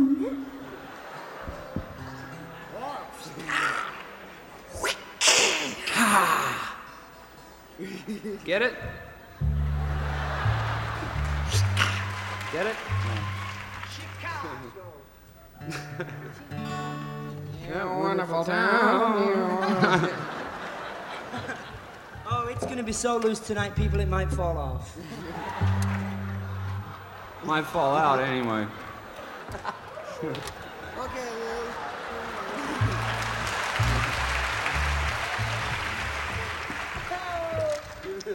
We like to do a very serious song now. We'd like to do called- s- some more heavy political material now for you.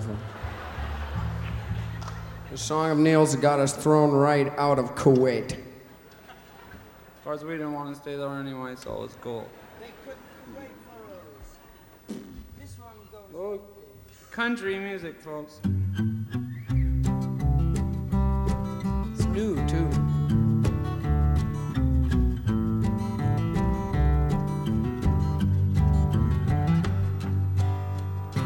Sailing hardships through broken harbors out on the waves in the night. Still the searcher must ride the dark horse racing alone in his fright. Tell me why. Tell me why. Is it hard to make arrangements with yourself when you're old enough to repay but young enough to sell?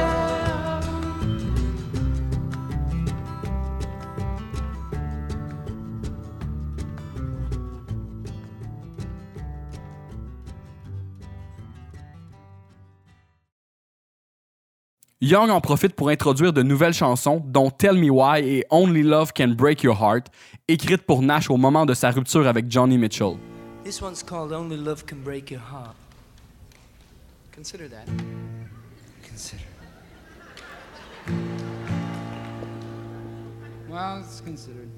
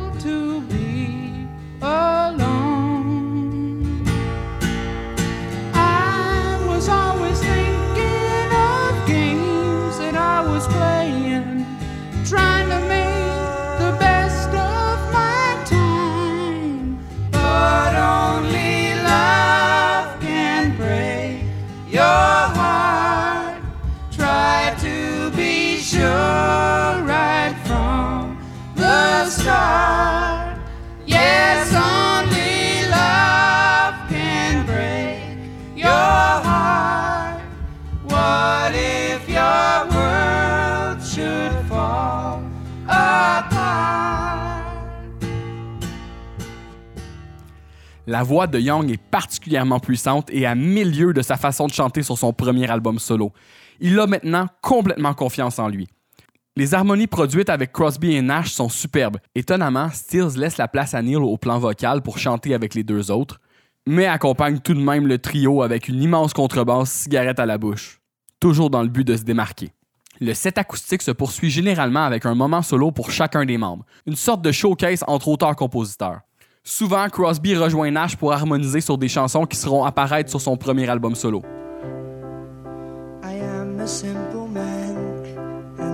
Sing a simple song.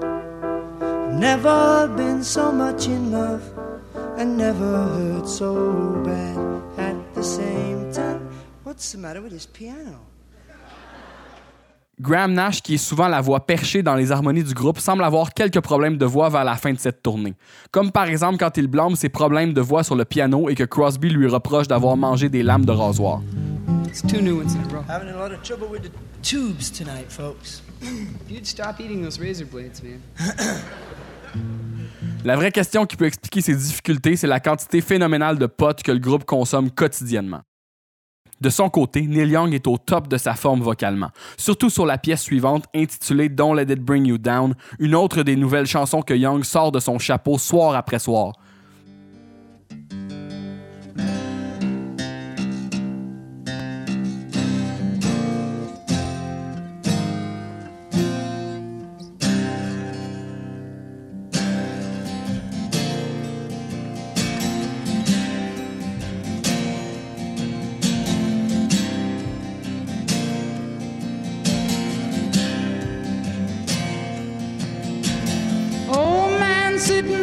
Side of the road with the lorries rolling by. Blue moon sinking from the weight of the load, and the buildings scrape the sky. Cold wind ripping down the alley at dawn, and the morning paper flies. Dead man lying by the side of the road with the daylight in his eyes. Don't let it bring you down. It's only castles burning. Find someone who's turning, and you will come around.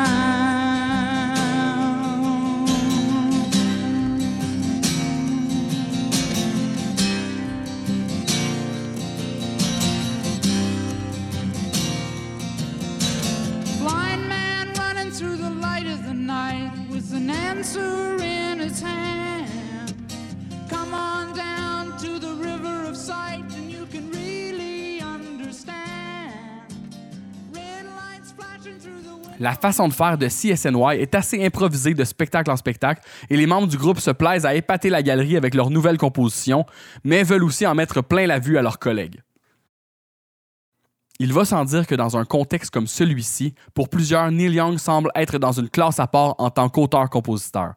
Les sceptiques craignaient que sa voix fragile se mélange difficilement aux harmonies justes et léchées de CSN. Des pièces comme la chanson Man in the Mirror de Nash prouvent qu'il défend assez bien son titre de chanteur en interprétant ici la voix la plus haute dans le refrain.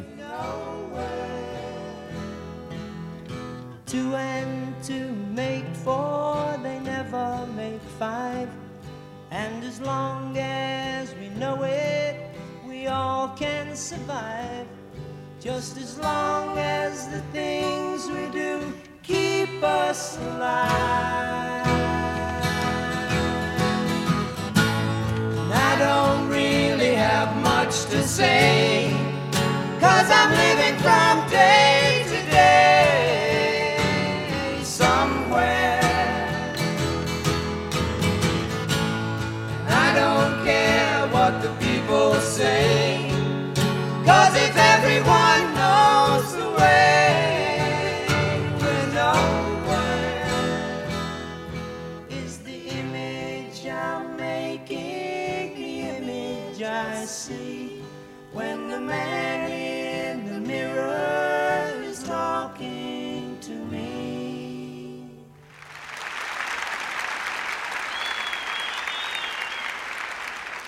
Bon, maintenant que mon point de vue biaisé sur l'ambiance des concerts du Fillmore est dit, voyons voir les dessous un peu plus sombres de la fin de cette tournée exténuante. Un qui gère un peu moins bien le succès que les autres et qui est en mode constant de confrontation, c'est évidemment Steven Stills. Ses problèmes de consommation d'alcool et de cocaïne commencent à affecter même son jeu. Il a de plus en plus la mèche courte et s'isole des autres, même sur scène.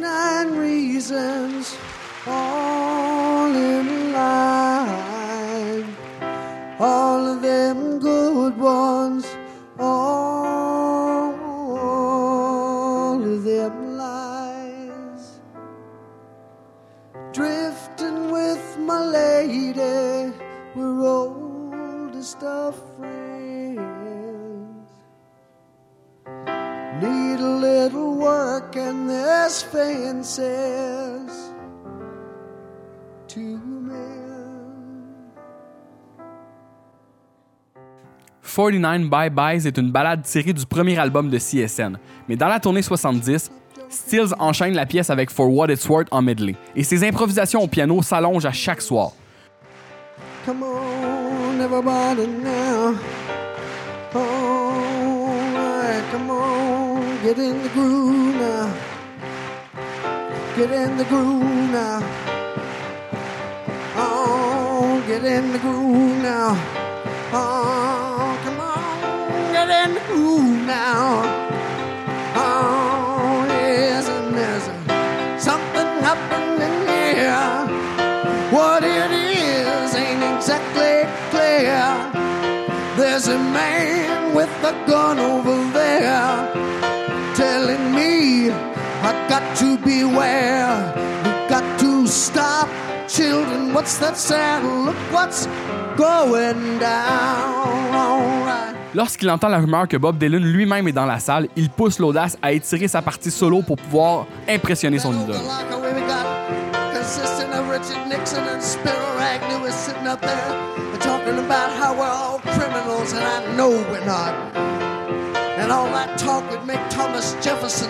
Roll over in his grave. Yes, it would. It'd make Thomas Jefferson roll over in his grave. Yes, and it would.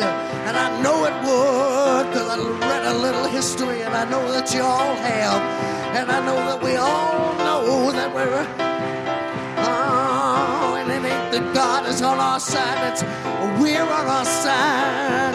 And we're on the side of America every day. Yes, come on, America's children, uh, right on. America's children fighting for the black man.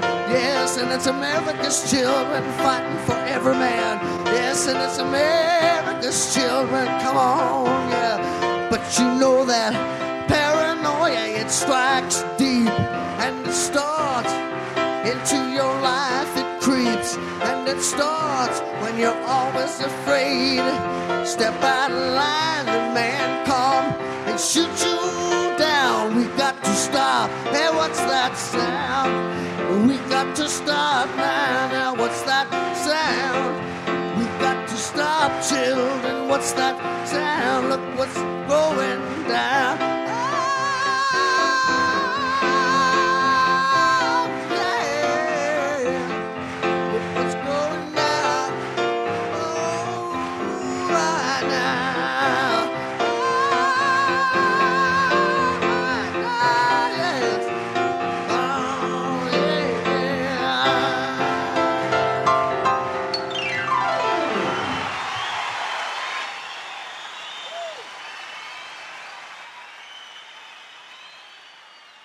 Une fois l'entraque passée, le groupe revient avec une deuxième partie électrique qui est souvent inégale. Problème d'accordage, guitare trop forte et difficulté à faire des harmonies justes sont souvent fréquents lors de la partie plus rock.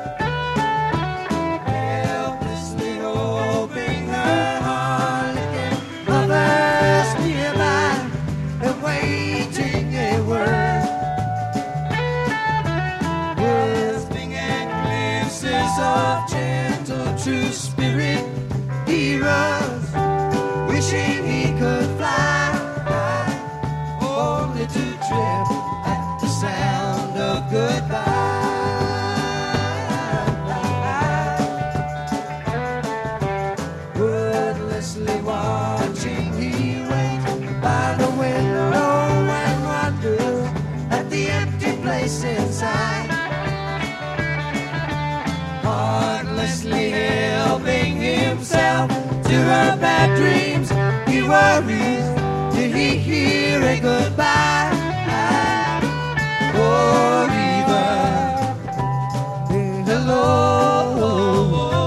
They are one person.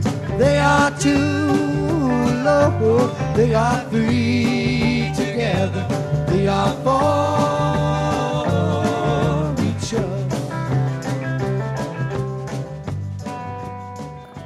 Quand on pense que les Beatles arrivaient à faire des harmonies justes sans moniteur dans des stades de fans qui hurlent. Néanmoins, certains moments sont quand même à souligner. Quand Neil Young présente sa nouvelle longue chanson Southern Man et prévient qu'ils vont la faire encore plus lentement qu'à l'habitude.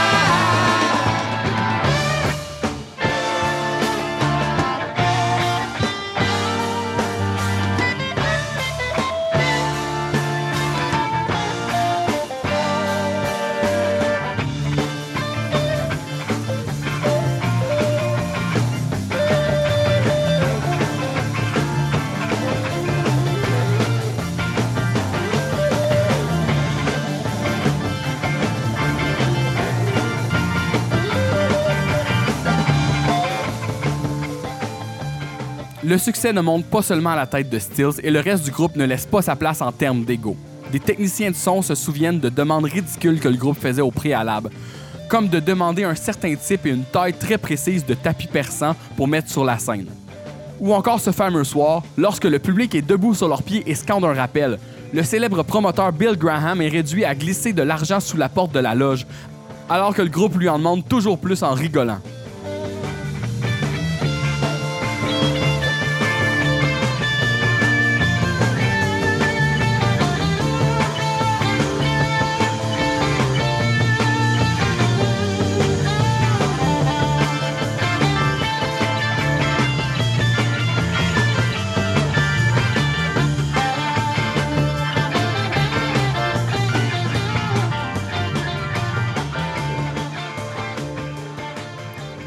Le groupe se sépare de façon non officielle à la fin de l'été. Un album live tiré des concerts de leur dernière tournée compilée par Nash sort en 1971. Intitulé Four Way Street, l'album ne réussit pas, selon moi, à capturer l'ambiance conviviale des spectacles du Fillmore, malgré de très bonnes performances.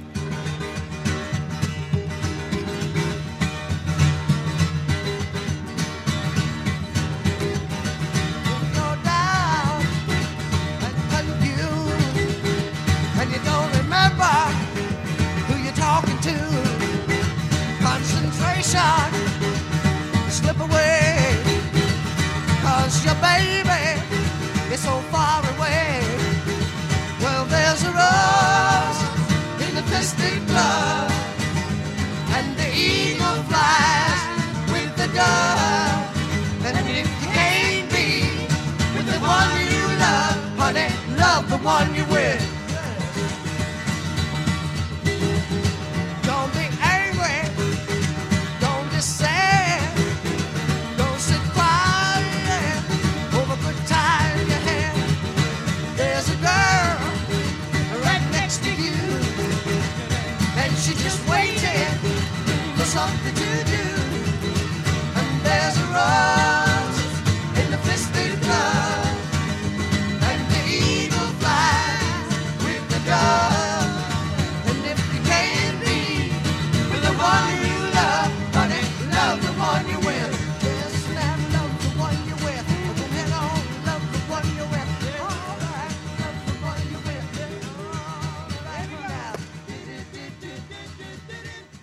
termine le chapitre 2. Est-ce que Crosby, Still, Nash Young aura été un groupe dans le vrai sens du terme? Je pense que oui. Neil Young semble avoir développé des amitiés sincères avec ses camarades au sein de la formation, avec les hauts et les bas que ça implique. Je pense qu'ultimement, CSNY était pour Neil l'occasion parfaite de solidifier sa réputation en tant que performeur et compositeur, et de faire assez d'argent pour pouvoir créer sans contrainte. CSNY se reformera à plusieurs reprises dans le futur. Parfois la magie est au rendez-vous et d'autres fois pas du tout. Selon moi, jamais le groupe ne va réussir à réatteindre ensemble un pic créatif similaire à leur période 69-70. Presque toutes les chansons mentionnées dans cet épisode sont disponibles sur Neil Young Archives ou sur Spotify pour les chansons de CSN et Johnny Mitchell.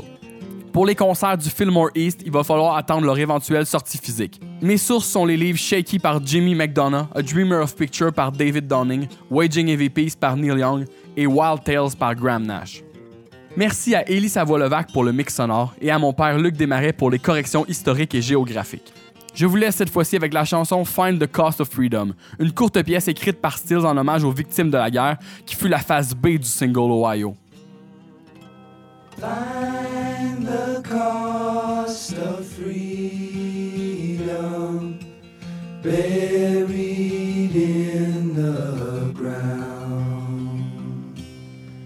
Mother Earth will swallow you.